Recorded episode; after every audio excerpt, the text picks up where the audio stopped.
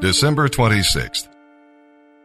And now, as we turn our attention to the reading of the New Testament, today's reading will be from the book of Revelation, chapter 17, verses 1 through 18. We'll see that each person must identify with either the harlot or the bride. There can be no compromise.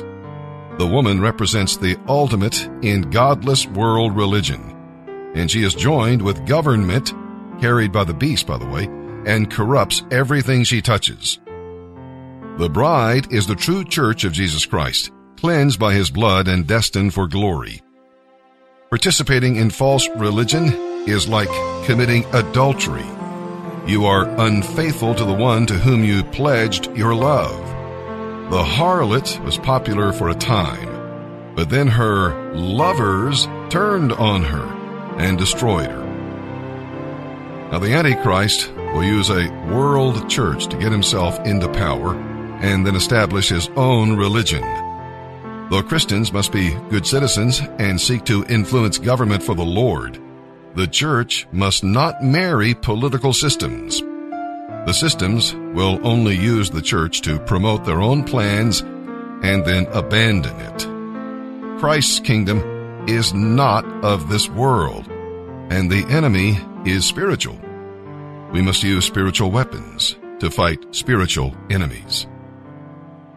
And now let's begin today's reading in the New Testament.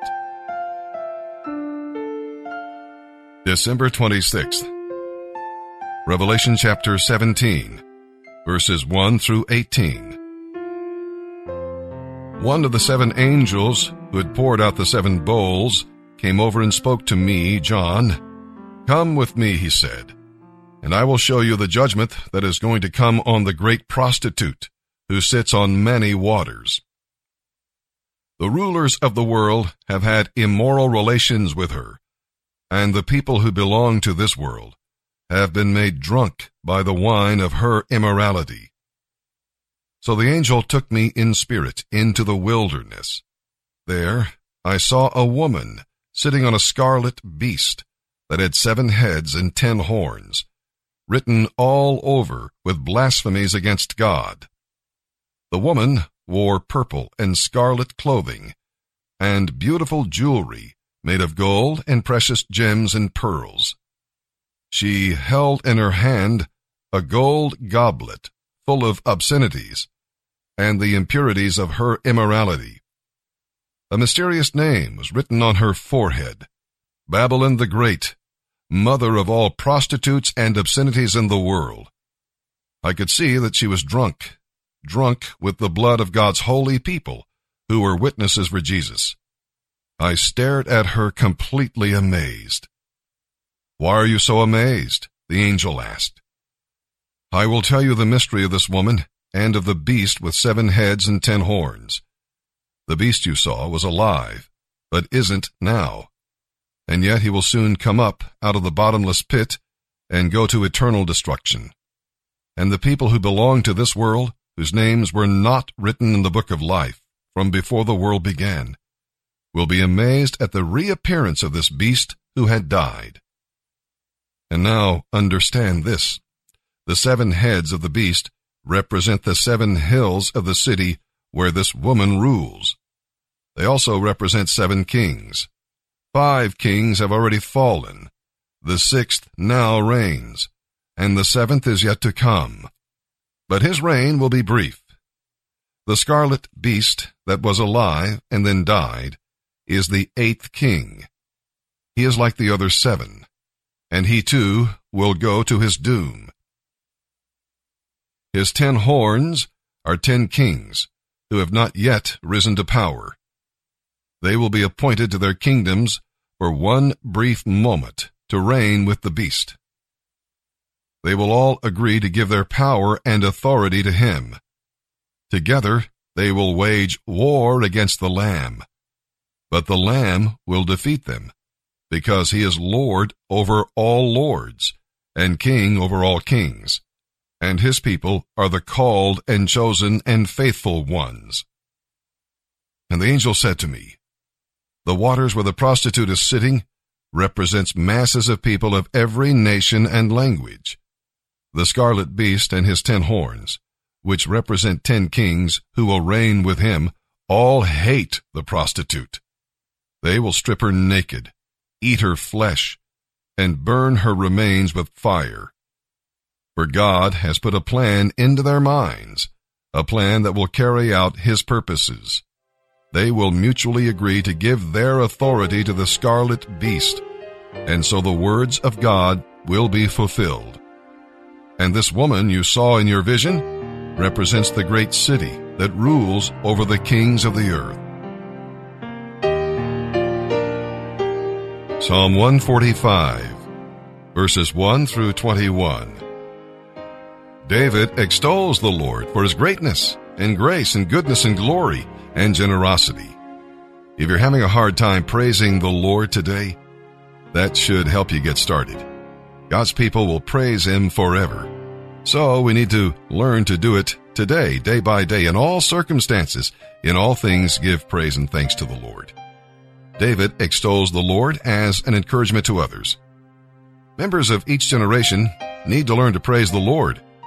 So your praise is an example and witness to them. Are others growing in their worship because of you? David hears all God's works praising him.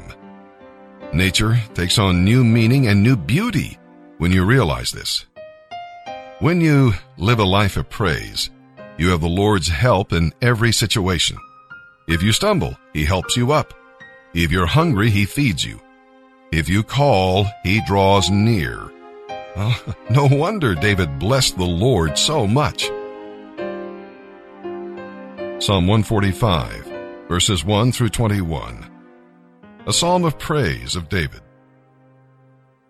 I will praise you, my God and King, and bless your name forever and ever. I will bless you every day, and I will praise you forever. Great is the Lord. He is most worthy of praise. His greatness is beyond discovery. Let each generation tell its children of your mighty acts. I will meditate on your majestic, glorious splendor and your wonderful miracles. Your awe-inspiring deeds will be on every tongue. I will proclaim your greatness. Everyone will share the story of your wonderful goodness. They will sing with joy of your righteousness. The Lord is kind and merciful, slow to get angry, full of unfailing love. The Lord is good to everyone. He showers compassion on all his creation. All of your works will thank you, Lord and your faithful followers will bless you. They will talk together about the glory of your kingdom. They will celebrate examples of your power. They will tell about your mighty deeds and about the majesty and glory of your reign. For your kingdom is an everlasting kingdom. You rule generation after generation. The Lord is faithful in all he says he is gracious in all he does. The Lord helps the fallen and lifts up those bent beneath their loads. All eyes look to you for help. You give them their food as they need it. When you open your hand, you satisfy the hunger and thirst of every living being. The Lord is righteous in everything he does. He is filled with kindness. The Lord is close to all who call on him. Yes, to all who call on him sincerely. He fulfills the desires of those who fear him. He hears their cries for help and rescues them. The Lord protects all those who love him, but he destroys the wicked. I will praise the Lord, and everyone on earth will bless his holy name forever and forever. Proverbs 30, verse 32. If you have been a fool by being proud or plotting evil, don't brag about it. Cover your mouth with your hand in shame.